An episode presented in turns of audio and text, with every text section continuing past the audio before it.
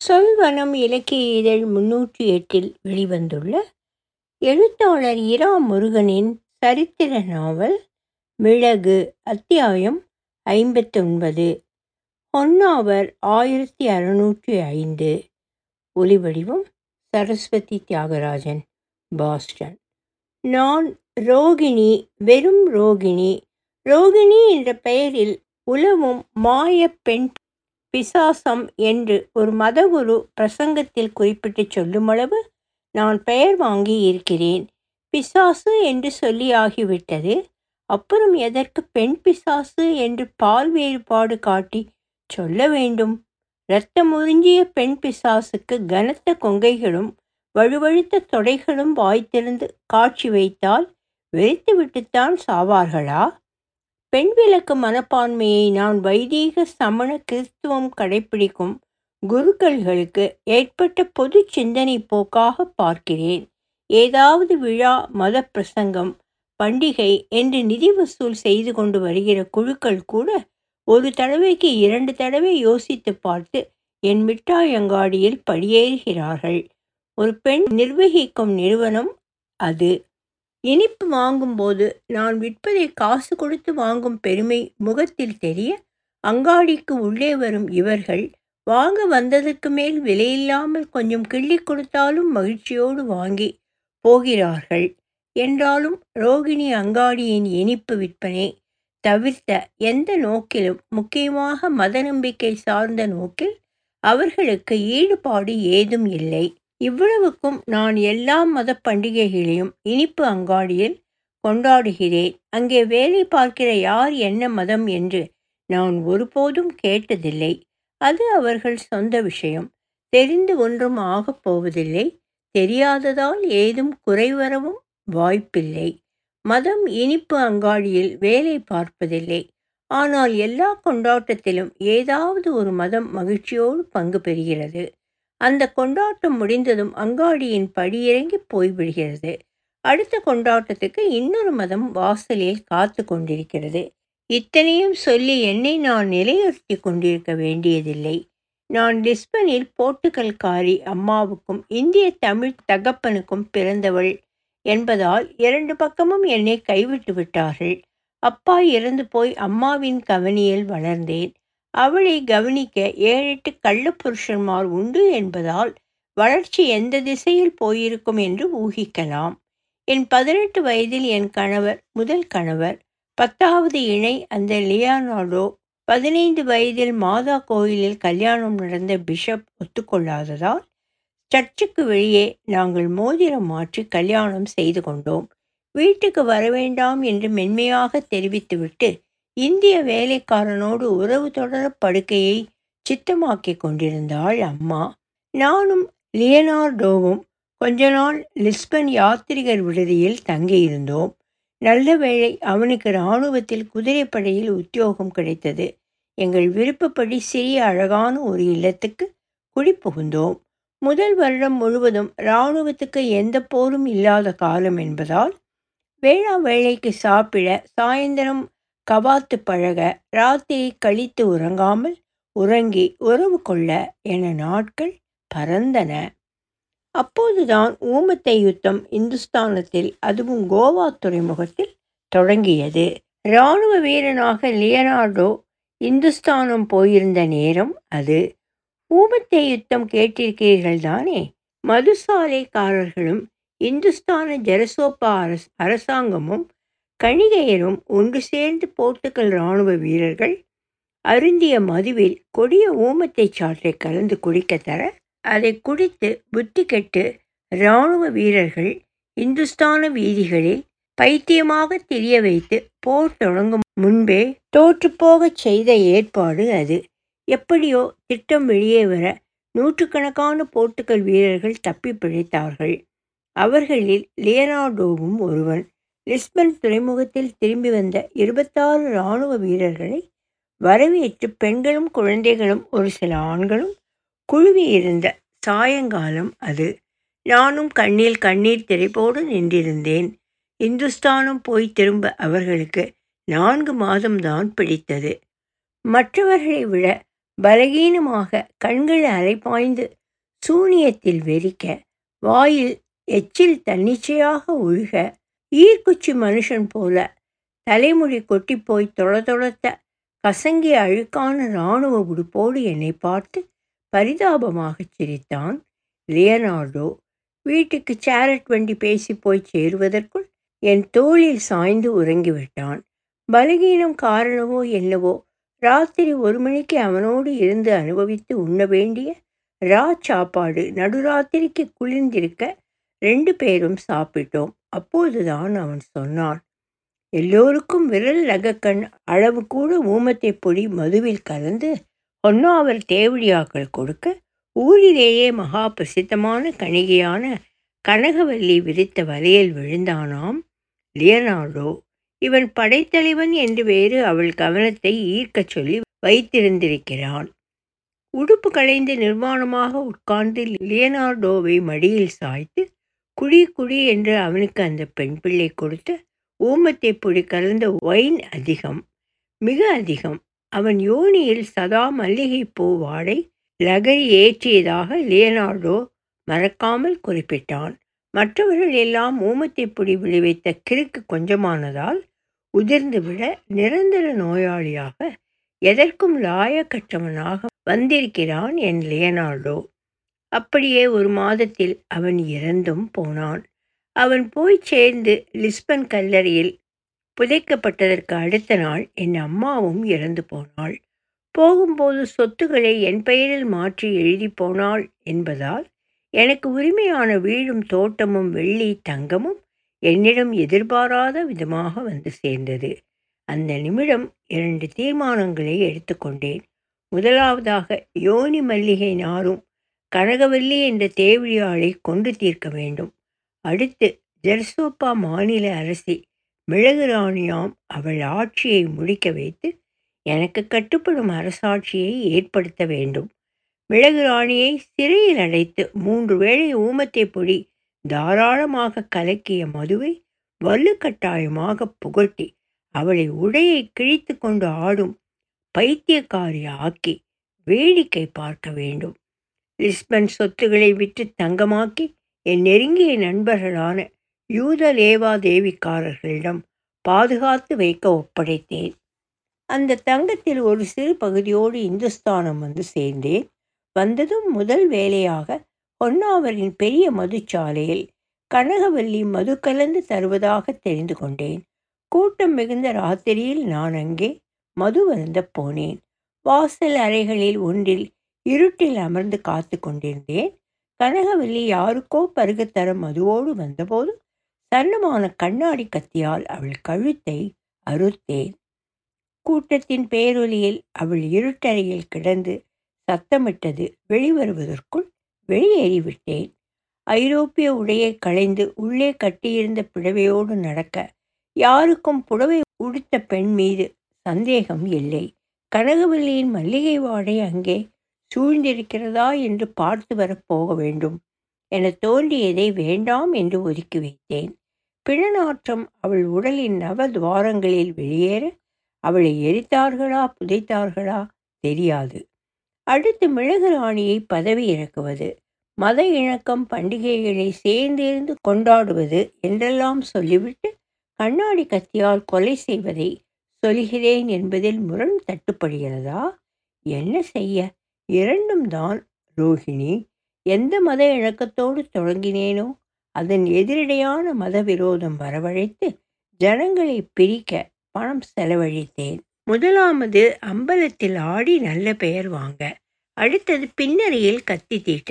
நடுவே அம்மாவின் இந்திய தோழிகளிடமிருந்து கற்ற இந்திய இனிப்புகள் உண்டாக்கி விற்கும் இனிப்பு அங்காடியை எனக்கான இயல்பான கௌரவமான முகமூடியாக தொடங்கி அணிந்தேன். நானே எதிர்பார்க்காதபடி அந்த கடை மகத்தான வெற்றி பெற்றதோடு பொன்னாவலில் தொடங்கிய அதன் கிளையும் வெற்றி பெற்று பண வரவு குவிக்கிறது. இந்த இந்துஸ்தான் பணம் காசு எல்லாம் எந்த நேரமும் ஒரு மயிருக்கும் மதிப்பு இல்லாமல் போய்விடலாம். ஆகவே நான் சம்பாதித்த காசு பணத்தை எல்லாம் தங்க பாலங்களாக்கி சேர்த்து வருகிறேன். கடை வீட்டை எல்லாம் கூட அதற்கான வேலை வரும்போது தங்கமாக்கி விடுவேன். தங்க பிசாசும் கூட வாக்கும் நான். இதெல்லாம் பத்து வருட வரலாறு. நடுவில் ஒருமுறை லிஸ்பன் போயிருந்த போது மிளகு வர்த்தகத்தின் ஜெரசோப்பா மிளகு ராணியின் ஏகாதிபத்தியத்தை முறிக்க கார்டில் நிதிக்குழு ஏற்பட அம்மாவின் நண்பர்கள் மூலம் ஏற்பாடு செய்தேன். அம்மாவின் நண்பர்கள் எனக்கு நண்பர்கள் ஆக ஒவ்வொருத்தருக்கும் ஒரு கட்டிலும் ஒரு மணி நேரமும் போதுமானதாக இருந்தன. கொஞ்சம் வயோதிகர்களானால் என்ன? அவர்களை விரட்டி கட்டளையிட்டு ஏதும் செய்ய வைக்கலாம். செய்தேன். யூத நண்பர்களிடம் கொடுத்து வைத்த தங்கத்தில் கொஞ்சம் போல் எடுத்துக்கொண்டு இந்துஸ்தானம் திரும்ப. நானே எதிர்பாராத விஷயமாக ராஜகுமாரர் நேமிநாதனின் நட்பு கிடைத்தது. லிஸ்பன் பணக்காரர்கள் போல் பணமானால் அவர்கள் வயசில் பாதி மட்டுமான இளமை. என்னை விடவும் ஐந்து வயது சின்னவன் நேமிநாதன். என்றால் என்ன? என் மீது காமம் மீதுர நான் வலையை விரிக்காமல் அவனே எடுத்து விரித்து தலை குப்புற சந்தோஷமாக வீழ்ந்தான். ரோஜா அத்தரில் நீராடி வந்த முதல் ராத்திரி அது. ரோஜா நறுமணம் என்று அவன் கண்மூடி ரசிக்க நான் கனகவல்லி அல்ல என்றேன். புரியாமலேயே சிரித்தான் அந்த சிறுவன். இப்போதும் அவன் சிறுவன்தான். நான் சொன்னால் அவன் செய்வான். நான் சொல்லாதவரை கை கட்டி வாய்ப்பொத்தி ரோஜா வாடை பிடித்து நிற்பான். நான் அளிக்கும் ஊமத்தம்பூ ரசம் மது. என் வாயில் ஊறி இதழ்களில் வழங்கப்படுவது அவன் மனைவி ரஞ்சனாதேவியை பிரிந்தான். மிளகுராணி என்ற சென்னபைர தேவியின் மாற்றாந்தாய் பிரியத்தை பிரித்தான். எல்லாம் எதற்கு? அவன் அடுத்த அரசராக வேண்டும். அவனுடைய ராணி நானாக வேண்டும்.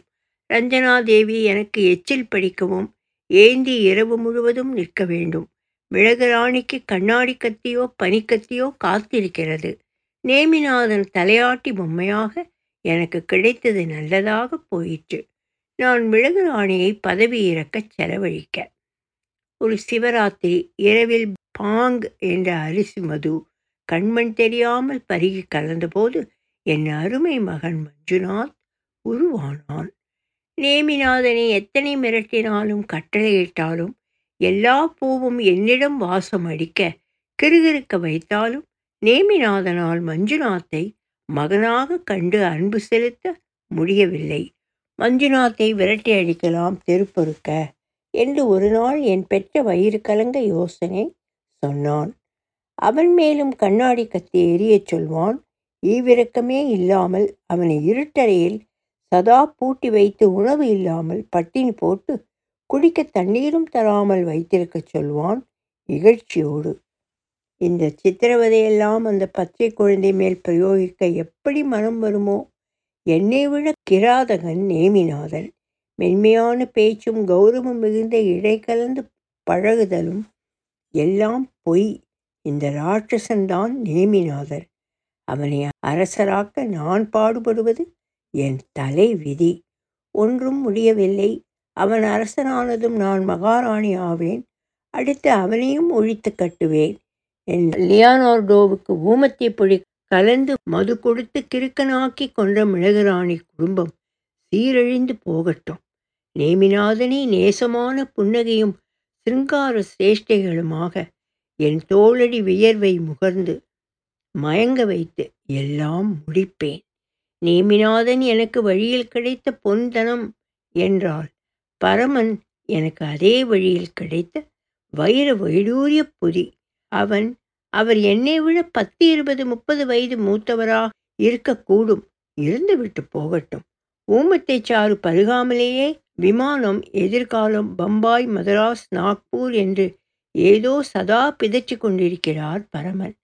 நல்ல சமையல்காரர் மஞ்சுநாதனுக்கு நல்ல விளையாட்டுத் தோழன். நேமிநாதன் சொன்னபடி அந்த அரைக்கிருக்கன் பரமனை நான் கல்யாணம் செய்து கொண்டு நேமியோடு படுத்து அந்த திருமணத்தை கொண்டாடியாகிவிட்டது. அது மட்டுமில்லை கொண்டாடியாகி விட்டது அது மட்டுமில்லை பரமனின் பிள்ளைதான் மஞ்சுநாத் என்று ஊரெல்லாம் சொல்லியாகிவிட்டது. நம்பினவர்கள் நம்பட்டும் நேமிநாதனுக்கு பரம திருப்தி பரமன் கொடுத்த திருப்தி. பரமனுக்கு ஆப்பிரிக்க மந்திரவாதி மூலம் காலத்தில் முன்னால் போக ஏற்பாடு செய்து விடுகிறேன் என்று வாக்கு கொடுத்தாகி விட்டது. பரமன் சொன்ன கிறுக்கு பேச்சு எல்லாம் நம்புவதாக நடித்து அவன் மனதில் மஞ்சுநாத் மூலம் பச்சாதாபத்தையும் கிளப்பிவிட்டு கல்யாணமும் முடிச்சாச்சு. சீக்கிரம் நேமிநாதனை விட்டு தொலைத்து நான் ஏக சக்கரவர்த்தினி ஆகும்போது பரமனையும் கிறுக்கர்களுக்கு செய்யும் கல்லறி சாணிப்பால் குடித்தல் உபச்சாரங்கள் நடத்தி நக்னனாக்கி துரத்திவிட வேண்டியதுதான். வீட்டு விவகாரங்கள் இப்படி போக அகத்து பேச்சு ஓயட்டும். அம்பல பேச்சு முன்னணிக்கு வந்துவிட்டது. மிளகுராணி மேல் ஜனக்கூட்டத்துக்கு வெறுப்பு வந்து சேர வழிபாட்டு இடங்களில் வெடி வைத்தது முழுக்க வெற்றியும் இல்லாமல் முழுக்க தோல்வியும் இல்லாமல் போய்விட்டது. ஆனால் போர் வந்து கொண்டிருக்கிறது என்ற வதந்தியை ஒரு மாத காலத்தில் நிலப்பிரதேசம் முழுக்க பரவச் செய்து எல்லோரையும் சொத்தெல்லாம் விட்டு தங்கத்தை தேடி சேர்க்கத் தொடங்க வைத்தாகி விட்டது. குழப்பம் கூடட்டும். இன்னும் சில வாரங்களில் இவர்கள் எல்லோரும் மிளகு ராணியை வெறுத்து திட்டப் போகிறார்கள். நேமிநாதனை முன்னிறுத்த அருமையான சந்தர்ப்பம். நான் மகாராணி ஆகவும் தான். அதற்கு முன் நிதி குழும உறுப்பினர்கள் வகுத்து கொடுத்த திட்டப்படி நேமிநாதன் கேளடி மற்றும் பில்ஜி பிரதேச மன்னர்களை சந்தித்து மிளகு ராணியை பதவியிருக்கும் தீட்டத்தை கூடியிருந்து ஆலோசனை செய்ய வேண்டும். அந்த மன்னர்கள் இரண்டு பேரும் விஜயநகர பேரரசுக்கு கப்பம் கட்டுவதும் அவர்கள் விருப்பப்படி. மற்றபடி மிளகு சாம்ராஜ்யம் ஆளும் சென்னபைர தேவியோ போர்த்துகீசியரை பத்து முறை துரத்தி அடித்தவளாக கருதப்படும் உள்ளால் பட்டிகே அரசி அபயராணி அப்பக்கா தேவியோ கூட நிர்ணயித்த கப்பத்தொகைதான் செலுத்துகிறார்கள். விஜயநகர் செயலாக இருக்காவிட்டாலும் நடுவாந்திரமாக கேளடியும் பில்ஜியும் அதிகாரம் செய்யும் செல்வாக்கு கொண்டு ஆட்சியை வழிநடத்தவும் செய்யலாம். அவர்கள் ஆசியெல்லாம் நேமிநாதனுக்கு தேவையானது. கார்டல் நிதிக்குழுமத்தில் கூட எல்லோரும் அபிப்பிராயப்பட்டது என்னவென்றால் கேளடி அரசர் வெங்கடபதி நாயக்கரை முதல் வெளியாராக இணைத்துக்கொள்ள ஏற்பாடு செய்யணும். அடுத்து பில்ஜி அதிபர் திம்மராஜு ஆதரவை கோர வேண்டும் என்று நான் நேமிநாதனிடம் சொன்னேன். இப்படி உதவி கேட்டு போகும்போது அதிக பலம் உள்ள கேளடி நாயக்கரை தேவை என்றால் மட்டும் நேரில் பார்த்து ஆதரவு கோருவது பில்ஜி திம்மராஜுவை முக்கியத்துவம் அதிகமாக தராமல் உதவி கோருவதாகும். வேலைக்கு வேலை செலவு கம்மி என்று தொடங்கலாம். என்று தொடங்கலாம். நேமிநாதனுக்கு புரிந்ததோ என்னவோ என் முலைகளை வெறித்தபடி சரி என்றான். எத்தனை தடவை வெறித்தாலும் ஆதி மனிதன் ஆகிறான். இவற்றுக்கு முன்னே அவன் அதுவும் நல்லதுக்குத்தான் எனக்கு நாதா என்று ஏக்கமும் இணை விழிச்சும் நிரம்பி வழியும் பார்வையோடு அவனை நோக்கினேன். கண்ணில் நான் மையிட்டிருக்கும் போதெல்லாம் அவன் முதலில் என் விழிகளில் தலை குப்புற வீழ்ந்து விடுகிறான். அடுத்து காது மடல்களை விருந்தாக மென்று சுவைத்து மூக்கூட்டிய அவன் உதட்டில் குத்த நாசி நுனிக்கு மெல்ல கீழிறங்கி இதழ்களில் முத்தமிட்டு அலைபாய்கிறான். மேலும் நடப்பதை சுருக்கமாகச் சொன்னால் இந்த நாளும் இரவும் மோகத்தில் என்னுள் முக்குளித்து அவன் முயங்கி கிடக்க காலம் என்ற பரிமாணம் எங்களுக்குள் உறைந்து நிற்பதில் முடியும். நாதா? எடோ நேமிநாதா இந்த அழைப்பு அவனை இன்னும் காமாந்தகரனாக்கி என்னை முழு அடிமையுமாக்கி ரசவாதம் புரிகிறது. எஜமானி என்று என் பாதங்களை முத்தமிட்டு அவன் சிரசில் வைத்துக்கொள்ள நான் உபச்சாரம் எல்லாம் பெற்றுக்கொண்டபடி உபதேசம் நல்கினேன் இப்படி. பில்ஜி அரசர் திம்மை ராஜு உன்னை விட ஐந்து வயது பெரியவன். என்னைப் போல் அவனை சந்திக்க என்ன கொண்டு போகப் போகிறாய்? அப்பாவியாக நான் நேமிநாதனின் விரல்களைச் சொடுக்கியபடி கேட்டேன். என்ன எடுத்து போவார்களாம்? பழம் இனிப்பு வைரமும் தங்கமுமாக வார்த்தெடுத்த கிருஷ்ண பிரதிமை மடையா இதை வைத்துக்கொண்டா ஆட்சி மாற்றம் கொண்டு வரக்கூடிய முக்கியமான அரசியல் சந்திப்பை நடத்தப் போகிறாய்? என்று அவன் தலையில் உதைத்தேன். அவன் என் பாதங்களை கொண்டு தன் கண் இமைகளை மூடி உள்ளங்காலை சுவைத்து முத்தமிட்டான். இந்த ரீதியில் புத்தி போதனை செய்து கொண்டிருந்தால் இன்னும் இரண்டு நாள் அறுபத்து மூன்று கரணமும் அரங்கேறி கழியுமே தவிர உருப்படியாக போதனை ஏதும் நடக்காது. நேமிநாதருக்கு தெரியாததையா நான் சொல்லப் போகிறேன்? இந்த வார்த்தை சொல்லுதல் முற்றிலும் வேறு வகைப்பட்டது. உங்களுக்கு தெரியாததா? உங்களுக்கு தெரியாததா என்று முன்னொட்டு வைத்து அவனுக்கு தெரியாத ராஜதந்திரத்தை கொஞ்சம் கொஞ்சமாக புகட்டும் முறை. மடியில் போட்டுக்கொண்டு புகட்டலாம். மடியை பிடித்தவன் இறங்காமல் அடியை பிடியடா பரதப்பட்டா என்று கைகள் ஊர்ந்து அப்புறம் போதனை திசை திரிந்து போய்விடும்.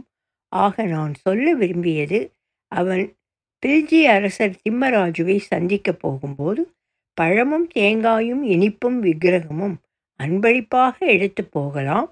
கூடவே ரஞ்சனாதேவியும் வர முடியுமானால் வேறே எதுவும் சொல்ல வேண்டாம். எந்த மாதிரி பேசவும் நடக்கவும் தேவையில்லை. வீட்டு விசேஷத்துக்கு கணவன் மனைவியாக அடுத்த ஊர் பிரமுகரை அழைக்க வந்தவர்களாக இரண்டு பேரும் போகணும் என்றேன். அவன் உடனே சொன்னது அவன் என்னோடு பேசுவது கூட அபூர்வமாகிவிட்டது. என்னோடு நீ வாயேன். நீ கூட இருந்தால். முகலாய சக்கரவர்த்தி அக்பர் முதல் ஏ ஆலம் அவர்களை கூட தைரியமாக சந்தித்து சலாம் வைத்து வீட்டில் சத்யநாராயணா பூஜைக்கு வருக என்று அழைத்து திரும்புவேன். அக்பர் இதற்கு சத்யநாராயணா பூஜைக்கு? நான் சிரிக்கும் போதே பில்ஜி திம்மராஜுவுக்கான திட்டம் மனதில் உருவானது. ரஞ்சனா தேவியும் வேறு வேசி எவளும் போக வேண்டாம். மிளகுராணியோடு நேமிநாதன் பிணங்கி தனியாக பிரிந்து போனது அரண்மனை ரகசியமும் இல்லை. அங்காடி பரஸ்யமும் இல்லை. ஒரு நல்லெண்ண விஜயமாக நேமிநாதன் மற்றும் விஜயநகர் அதிகாரத்துக்கு உட்பட்ட குறுநில மன்னர்களில் மிக முக்கியமானவர்களை சந்தித்து நேமிநாதன் தொடங்கிய மிளகு பிசின் ஏற்றுமதி கேந்திரத்துக்கு வணிக ஆதரவு கோர வந்திருக்கிறேன் என்று பில்ஜி திம்மையராஜுவை அழைக்கலாம் என்றேன். நேமிநாதனின் கையை பற்றி கொண்டு அது என்ன மிளகு பிசின்? கர்ப்பஸ்திரை விழுங்கும் லேகியம் போல் வாடையடிக்காதோ? என்று விசாரித்தான். மிளகு வெறும் வெளியில் மூட்டையாக கேடு வராமல் ஒரு வருஷம் இருக்கும். அதை ரசாயனம் கலந்து பிசினாக்கினால் குறைந்தது ஐந்து வருடம் கெட்டு போகாது. சுவையும் காரமும் சற்றும் தாழாது இருக்கும் என்றேன். போன வாரம் ஒரு விஞ்ஞானி என்றால் என் கணவர் பரமு சொன்ன யோசனை அது என்று பெருமையோடு சொன்னேன். கிழட்டு மடையர்கள் உனக்கு படுக்கையில் சேவகம் செய்யும்போது உளறியதெல்லாம் விஞ்ஞானத்தில் சேர்த்து இல்லை பெண்ணே. என்றபடி நேமி என்னை இறுக அணைத்து கொண்டான். நான் விழாப்பிடியாக அவனிடம் தகவல் பகிர்ந்து கொண்டேன். தேங்காய் எண்ணெயும் வாடை நீக்கிய விளக்கெண்ணெயும் காடியும் சிவப்பு ஒயினும் கலந்து மிளகு பொடியை குழைத்து ஒரு வாரத்தில் பரமு எனக்கு மிளகு பிசின் செய்து கொடுத்தார். திம்மராஜுவிடம் மிளகு பிசின் பற்றி பேசணுமா? நேமி நம்பிக்கை வராமல் கேட்டான். பில்ஜி மன்னனாக என்பதை விட முக்கியத்துவம் வாய்ந்த பிரமுகராக அவருடைய அவருடைய பிரதானிகள் வேண்டப்பட்ட மதகுருக்கள் இப்படி சுற்றமும் நட்புமாக தனிப்பட்ட ஆதரவு கோரினால் போதும். பேச்சுதானே மிளகுராணியின் பதவியேற்கத்துக்கான அவசியம் பற்றி வாய்க்கால் வெட்டி பொசிந்திடும் நேமிக்கு நான் சொன்னது பாதிக்கு பாதியாவது அர்த்தமாகி இருக்கக்கூடும். அதிகாலையில் விழிப்பு கண்டு வீடு செல்ல அவசரமாக எழுந்தேன். ராத்திரி முழுக்க சிங்காரம் விற்கும் வேசியாக வீட்டை விட்டு வெளியேறி இருந்தாகி விட்டது. கணவனாக அறிவித்த பரமனுக்கும் குழந்தை மஞ்சுநாத்துக்குமான அடிப்படை தேவைகளை கூட நிறைவேற்றாமல் இந்த கோணங்கியோடு நேரம் போக்கியாகி விட்டது. நான் கூந்தலை அள்ளி முடித்து முகம் கழுவி வெளியே கிளம்பும்போது நேமியிடம் சொன்னேன் உங்கள் சேரட் ஒன்பது மணிக்கு வந்துவிடும். பழமும் இனிப்பும் நேற்றே ஏற்பாடு செய்தாகிவிட்டது. ரதத்தில் காலையில் ஏற்றப்பட்டிருக்கும். அவன் சரி என்று தலையசைக்க இறுதி அங்க போதனைகளை நின்றபடியே அவனிடம் சொன்னேன் அது அதிகாலையில். இப்போது கிட்டத்தட்ட நள்ளிரவாகிக் கொண்டிருக்கிறது மறுபடி வீட்டையும் கணவனையும் குழந்தையையும் பிரிந்து வெளியில் ஒரு இரவு. சேரட் வந்து நிற்கும் சத்தம். நேமிநாதன் உற்சாகமாக இறங்கினான். சேரட் ஊர்ந்து காடி கானாவில் குதிரைகளை சேணம் அகற்றி அழைத்து போகும் சத்தம். வாசல் கதவை கூட சாத்தாமல் உள்ளே வந்ததும் நேமி என்னை அணைத்து முத்தமிட்டான். நான் நழுவி வாசல் கதவடைத்து வந்தேன். பசியோடு இருப்பீர்கள். தோசைகளும் இடியாப்பமும். நற்செய்திக்காக ஜெய விஜயீ பவ இனிப்பும் பாயசமும் நமக்காக காத்திருக்கிறது. பசியாற்றி போன விஷயம் பற்றி பேசலாமே என்றேன் மெதுவான குரலில். உன்னை தின்று கொண்டே பேசலாமே என்றான். அவன் இதற்குத்தான் வருவான் என்று தெரியும்.